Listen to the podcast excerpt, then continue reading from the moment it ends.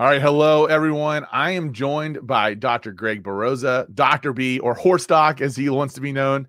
Uh, listen, we had a wild and crazy uh, weekend at Churchill Downs last weekend, and it was it was definitely tainted by uh, the the horse deaths on the track. And I, for one, Dr. Baroza, uh, Dr. B, whatever you, what do you want me to call you first off? Just Greg? just call me Doc. I mean, just you know. call you Doc. All right, I'll, yeah. I can do that. I, for one, Doc, think that you know uh, sometimes horse racing shies away from these things that are unfortunate part of the sport. I think we all would love to get to a point where we have zero horse fatalities, but we also understand that that's a goal that is not attainable.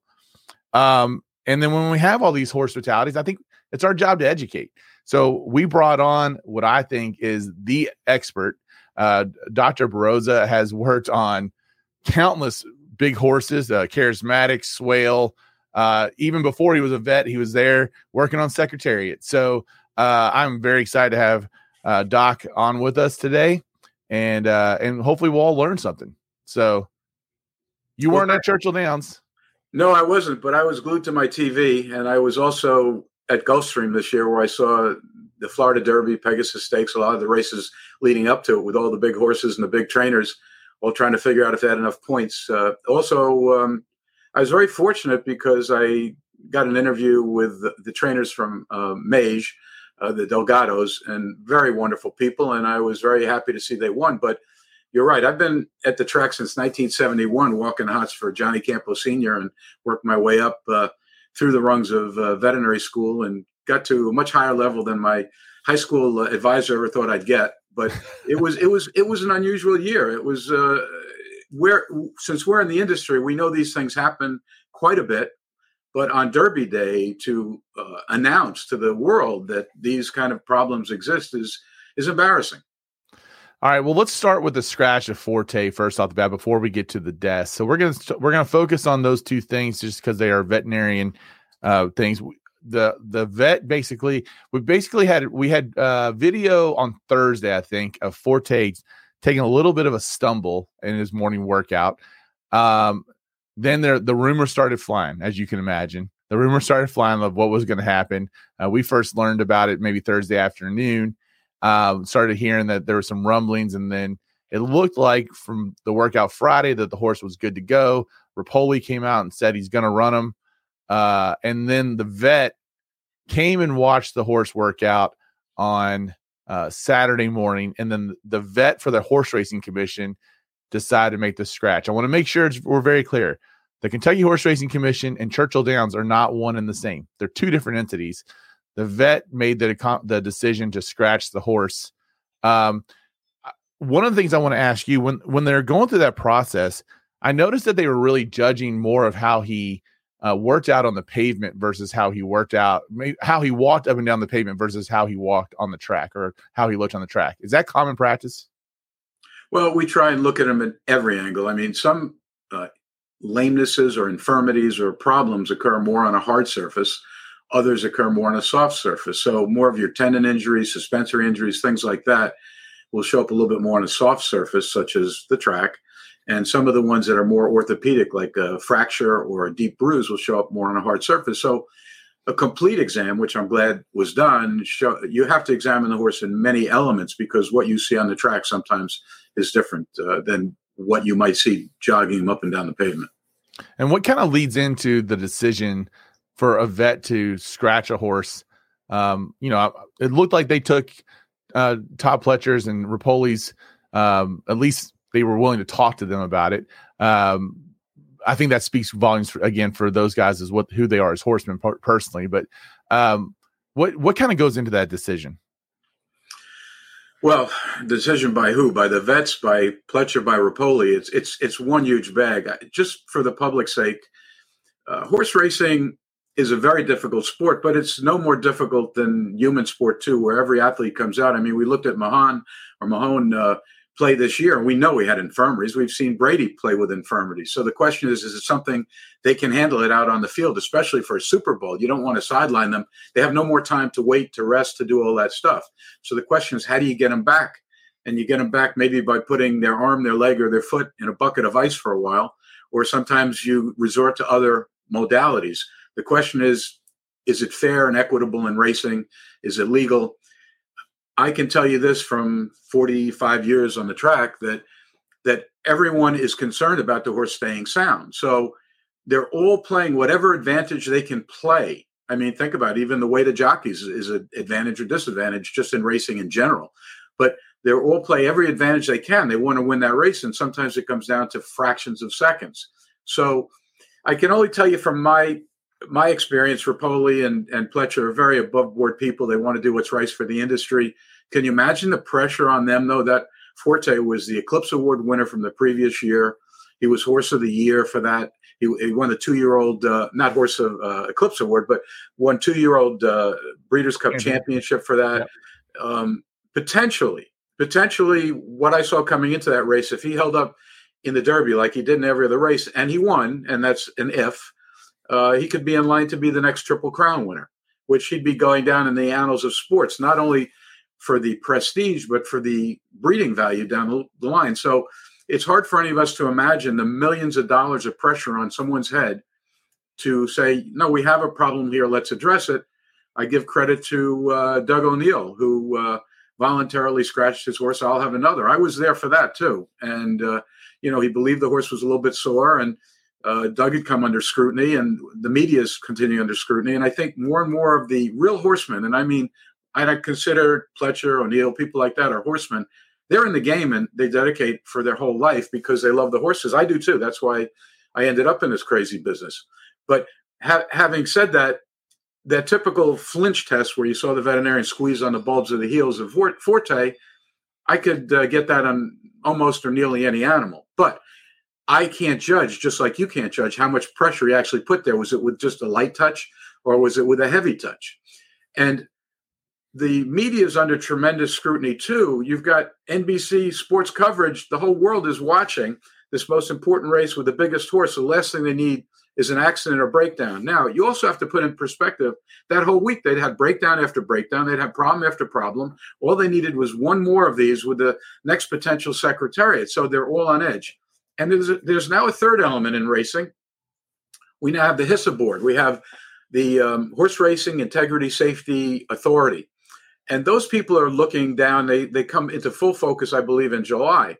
But there's a host of rules that go with it. And all the tracks that have joined to be part of that network to give some common uh, ruling to all the sports activities and racing and all the medication issues and soundness issues they each of those tracks cooperate. So from my understanding once and i don't know that pletcher and repole knew this at the time. I'd have to think todd's really sharp. He knew that.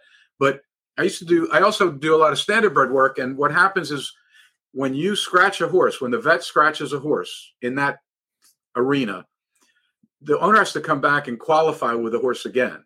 In the thoroughbred world, it's different. They decided that 15 days the horse couldn't run, which meant an automatic scratch from the Derby would be an automatic scratch from the Preakness. I didn't know that until I read the details of, of the HISA rules.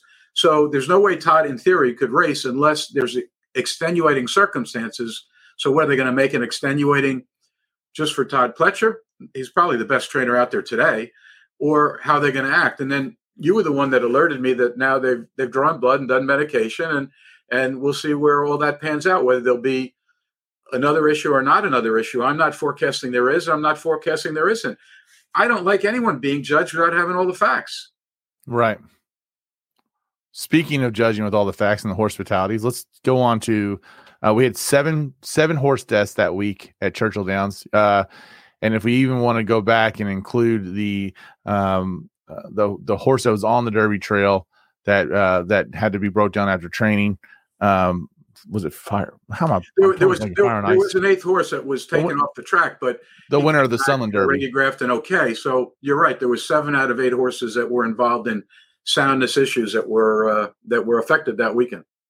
So uh, going back to that, just that whole week, which is, you know, I've been on Churchill Downs backside a whole lot. It, it was a very unusual thing for us to experience at Churchill Downs. Um, we had two of those deaths though that happened not because of racing injuries. They had happened more. I don't know. There's some.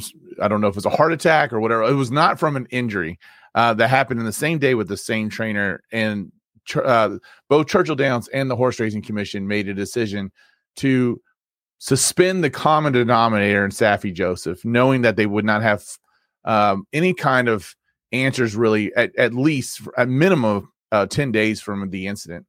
So when we go through that, is it is it even plausible for us to get answers of what happened from the uh, from those horses that, that passed away? Well, the bottom line answer is uh, uh, it's improbable we will get an answer. But is it possible? Yes. Uh, I was there for the postmortem of Swale. Uh, actually, I had a pretty interesting role in determining that there was some issue with the heart based upon some scar tissue I saw in the heart. Uh, that call was finally made by Helen Acland in New Bolton Center, lead pathologist in the country. Uh, but there was nothing else that showed up on that horse, and he had won the Belmont uh, a few days before, and he was just going out for a routine gallop. But having said that, it made me think a lot about what's going on with these um, sudden deaths, and we see them even in human athletics. All of a sudden, uh, we saw that one with the Bengals Bills this past year. It wasn't a sudden death. Luckily, yeah. luckily, um, the athlete uh, did well in the long run, but they had immediate medical care. A horse is a different uh, subject, different animal, so we we never know. But these passing outs on the track, or whatever it's called, they can be instigated just by uh, an electrolyte imbalance, uh, too much potassium, something like this. So it could be uh, hydration, dehydration, fluids, not fluids, and it could be medications. Let's not kid ourselves. That is in the in the formula, but to determine it is tough. And most people are pretty shrewd about complying with that absolute number of medic within the medication law that they can get by that should just um, be acceptable on all playing fields should i say so whether we'll get an answer or not i think there's there's pathologists and i think they would tell you that we get the answer maybe 40% of the time i'm making up that number off the top of my head because we don't examine all the ones that maybe happened in the past so we really don't know but could it be medication? Yes.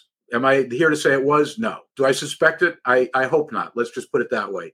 Could it be an electrolyte imbalance? It could be.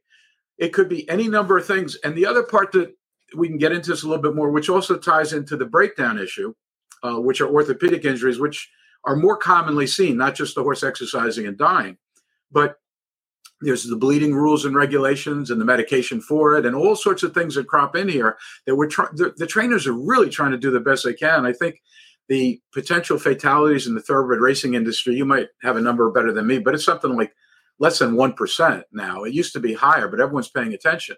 But the opportunity to find a problem is incredibly minute and so I'll introduce here that I have a good friend who mentioned this several times. There's ways of doing blood tests in advance of the races and, and things called the health passport, which we could do. The problem with that is a tremendous expense to do that every horse that ever races. Maybe we could start with some of these graded stakes races that are under uh, most scrutiny.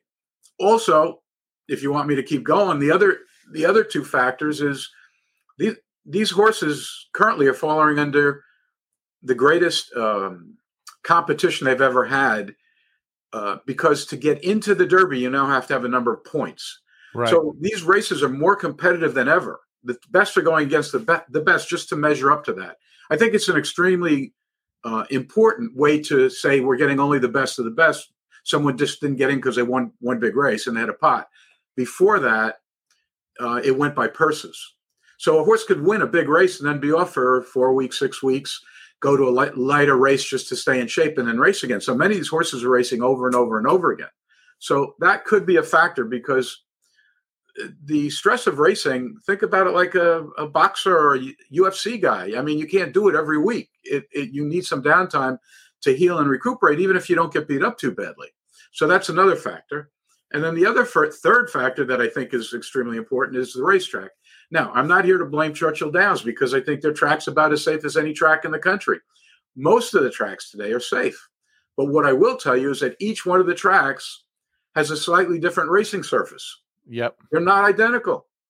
We I learned that I wrote an article about the breakdowns. I called it the perfect storm. In Aqueduct, we're having a run of breakdowns. There was nothing wrong with the Aqueduct racetrack. What was wrong was we had a mild winter in New York. That was the key factor. There was about five things, but we had a mild winter in New York. And on a certain date, they declare all winter racing goes to the winter track, which is Aqueduct, which they did. But that track was built with a lot of sand deep and a hard base, believing there was going to be freezing in the just b- before they hit base. Well, there was no freezing, and the horse was going fatigued right through the sand and, and smacking the base, and they were coming up. And I have to give credit to a number of really sharp trainers that have been around a long time that keyed me into this being a major problem because everyone was running around trying to figure it out. Well, the same thing here. I'm not trying to criticize any one track, but I know from the veterinary perspective that bone takes time to remodel. You know, it takes time to heal. Well, they remodels too. And that's why these two year olds, they're not really fully mature yet.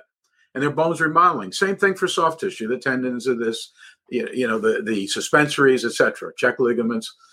If they're to get bigger and stronger, just like muscles, they, it, it's over time. You can't stress them to the breaking point. You build up. Anyone who works out knows you build up, but you don't break yourself down, and then you give you time off, and then and then you build up. And the same thing here. But some of these horses shipped all over the country just to build up points. They raced on different tracks, different surfaces. This will not be a simple problem to solve. And there'll be all sorts of theories, but I will throw in the mix that the various tracks, the amount of competition of that day, um, and all the previous races, the number of competitions, the best going against the best before they meet in a Triple Crown series, um, that should be keyed into this. So when you say the best of the best going against each other, you think that adds more stress to the bone or stress to the uh, to the orthopedic in, that could cause orthopedic injuries to the horse? Well, let's face it; they're going faster and harder than ever before. I mean, no one's broke Secretariat's record, but you know, and, and I don't know if we will with the point system. Honestly, I don't, I don't, I don't know if we'll have someone set the pace that we need early on in a race. Although the last couple derbies, there's been a quick pace, uh, the, those first half and first quarters, but uh, yeah. Well, you know, I can I can relate to the standardbred industry too. That um, in the early days, the standardbreds all race on one mile. That's it. It's time. And I remember when you know no one would break a two minute mile, and now it's down to one forties. Um, and what they used to do, unbeknownst to the public, is they would put rollers out on the racetrack and, and press that track down to get the fastest time to say that the uh, 19 whatever Hambletonian in this particular track was run at the fastest time anyone's run, and we had the horse here to prove it. But there were too many injuries popping up. And I think now everyone, and I mean everyone, is concerned more about the safety than they are about the time. But as far as the Secretariat record, most people forget the second fastest horse in the history of the Derby. Yeah. Because no one pays attention to who came in second. Sham. And that was Sham. And Sham broke down theoretically in the final race in the in the Belmont uh, he broke something in the rear leg. I think it was a sesamoid in his rear fetlock or something like that. But I know that, you know, I I know the uh, I did some work for Pancho Martin and I know Carlos Martin very well, and they're all they all assured me that he broke down. That's why he got pulled up. He didn't even he came in last. So no one wants to be last. They want to be first, second, third, fourth to get points. They and call in the money for a reason, right? Yeah. So I'm listen. I'm not a genius. I mean, I tell you, my high school guidance counselor told me to pick a different career, but I did okay. And um, the the reality is, common sense dictates that these horses are running harder and faster, and sometimes traveling to a different track in a different state just to pick up another five or ten points so they could be in the Derby. So the last time, so that brings up an and I wasn't actually planning on asking you this. So, so Mage wins without racing as a two year old, right? Uh, the last time we saw that was Justify. Justify got through the three Triple Crown races, won all three, but then that was it. I mean, got suffered his uh, injury. Still with us, you know. The the horsemen um, did what they got to do to keep him around. They they retired him. Um, does that make it almost like if you're Mage and you run in all three of these Triple Crown races, if you win the Preakness, I mean, what's the likelihood we even see that horse get to the Travers or to the Breeders' Cup? I mean, it's it's a lot, right? It certainly is. You know, I, I, I was fortunate. I interviewed the Delgados and wonderful people, and I was so happy for them and congratulated them. And I'm happy to see they're entering the Preakness. But if you notice, the same thing's happening to them that happened to Forte. They were a little nervous. They didn't want to race in the Florida Derby at the time I interviewed them. They weren't sure. Some of the people said, "Well, should we? Shouldn't we?" Etc. You know, everyone to go didn't want to go against the giant killer there. You know, Allen Jerkens. those days, he, he if he felt the horse was a little bit uh, vulnerable and he had a good horse. He raced a horse back. People forget Onion. He was only, I think it was Onion or it was Prove Out. One of those two. I think it was Prove Out maybe. He raced horse back only after after uh, six days running. He just said, "I got this young horse in the barn that just He came back, he eats up, he looks great. Let's get him back out there, and he beat Secretariat. But um, I'm glad that I'm glad that the Delgados raced Mage in the Derby. They were considering shipping cross country. Might have been a different Derby this year if they had done that. Things happen when you ship. Yep. And and also things happen tying that into I, some people, and I was one of them, used to believe you go to the track early for a few weeks and you train your horse on that track to get used to the track. But maybe if it's a different track conditions, maybe you're slowly creating some damage there, thinking the horse got familiar with the track, but he's doing new things to remodel his bone. Years ago, I remember representing a relative. I had a horse training at the Moran place um, in Pennsylvania on five bar, and I brought a trainer out with me, Rich Naminsky, looked at the horse, and I said, "What do you think?" He said, "He said, Doc, if we had the horse in this afternoon at Belmont, it would have won just about any race." He said, "Get me the horse to the track," and it took two weeks for the horse qualified to get on the track, and within those two weeks, he bucked his shins. Bone remodeling. Yeah, interesting. What? Yeah. What about um? What about the breeding? Do you feel that that has led anything to brittle bones? Is uh, the the breeding industry with the horses at all? The incestual side of it, I guess. You know, honestly, I don't know. If I knew, I would I would tell you. My instinct that it might have something to do with it. Uh, there's a lot of people that blame all sorts of things on the breeding. It may be the only thing I can tell you, which to some degree is sort of a problem in thoroughbred. Again, it's been a problem in standardbred. They're trying to outbreed now to Europe and bring in other bloodlines. We're down to the horses that bring the most dollars at a sale are all the Tapits and all, all the um, other horses that are, have. I remember when Northern Dancer it goes back many years. I remember Northern Dancer in his later years he couldn't breed too well. He only bred a few mares, and they may not take or they may take. And there was people that were paying one and a half million dollars for breeding with no security, meaning if they don't take, they don't take. We, but we'll give it a good breeding, and um, we don't see that today. But but your question is a good question. I don't know that there's anyone there that could really answer it. I think that um, you would hope to believe that if a horse is unsound, you don't want to breed him. If he's sound, you want to breed him. But I've seen horses, and you know them, horses that have one that have done nothing substantial to track. I mean, they had good bloodlines, and they didn't do anything substantial. They broke down, and they turned around. They become super stallions. Yeah, yeah. That's what my wife calls me. good for you. That sounds like a good marriage. uh, so uh, one last thing, uh, and again, this is probably getting real back to the basics, but then I want to make sure we, we're respectful of everyone's time and, and we get you going. Explain to the casual person why, if a horse uh, has a lower limb injury, why they have to normally be put down. Well, I can sum it up with basically two two basic procedures. One, first of all, unfortunately, is a horse worth the value to try and make valiant efforts to try to do this? I mean, they tried with Barbaro. Actually, one of my colleagues from New Bolton Center, uh, Dean Richardson, was a guy got assigned the case and and uh, he worked valiantly and did everything he could. They have a swim pool recovery center there. They've got everything set up to do it the right way, and they couldn't save him. So that's that. That's one example. Um, secret, the great secretariat was put down for leg infirmities, laminitis, later in his life. That, that even the best veterinarians I, I, knew, one of about five superstars that were brought in, everyone had a slightly different opinion. I know Lauren Evans from New Bolton, and he said, you know, he gave his two cents on it, but no one could stop the laminitis. But there was no such thing as a three-legged horse that could do anything. Uh, although, although I did, um, I did see a three-legged horse out of Lucien Laurin barn uh, one year that Dr. Kiefer worked on that saved that uh, that horse uh, for a period of time until it colicked, and he put a prosthetic on it. But that's a rare, rare occurrence. So you have to have a horse worth the value. It's not humane to put them through all the stuff that it would take to put them through. Can they be saved? Well, an effort can be given. But what people don't realize is very little muscle in the lower leg. It's all bone and tendon and things like this. But there, the muscle brings blood supply and helps in healing. So some of the muscle portions of the body, like if they rip in the starting gate and you have to sew up a muscle, it'll heal. But when you start getting the lower leg where the uh, where the circulation could be cut off, that is a major problem. So we'll never solve that 100%. There's improvements, but it can be devastating. And I think for if a horse runs and they keep running, um, I'm blanking on a horse now for for Billy Badgett years ago at Belmont that kept running and running and running. And the same thing happened with Ruffian. He kept running and running, and he just pulverized the leg, so there was nothing left to really to save. So if the damage is too great, the main thing is to put them down.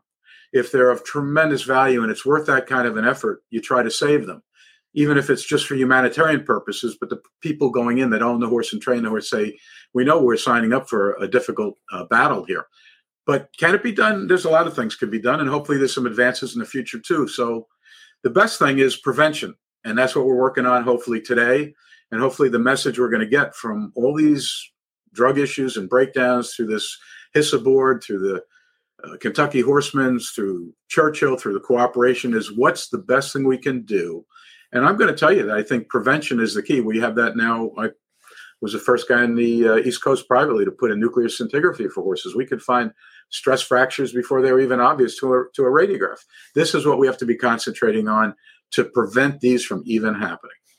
I love it. Let's get on the good side of the problem. Let's let's prevent and and try to minimize that number. But we we know it will never be zero. But the more we can get that uh, close to zero, the better. So, Doc, really appreciate you. How can people find more about you and uh, and read all the good stuff that you put out there? And, well, they, they, they, can go to they can go to my website. Uh, uh, don't no, it's not. Uh, you have it horsedoc.com. It's wasupdoc.com. That's the oh, website. I'm sorry. No, it's okay. It's www.waswuzupdoc.com. I thought I saw that earlier in there. You might have changed it or changed or something. No, I, that's all right. Yeah. But but anyway, that's the website, and you'll see that I I have a bunch of YouTubes there uh, under Talking Horses. I, that's it, and I do Talking Horses and uh, I have interviews with Saffie. I have interviews with the Delgados. I have interviews with a bunch of these people, and even have uh, Baffert winning the Travers. And I have a bunch of things like that. People will enjoy. If they got any questions, please send them to me. And I'm glad to contribute with you guys. If you ever need me for any other opinions, again, uh, I'll try and do it as politically uh, correct as possible and get it done. No, we're gonna we're gonna have a whole lot more collaboration with you. So I'm looking forward to it. So, uh, Doc, I'll talk to you later. Thank you so much, Mike. All right, bye.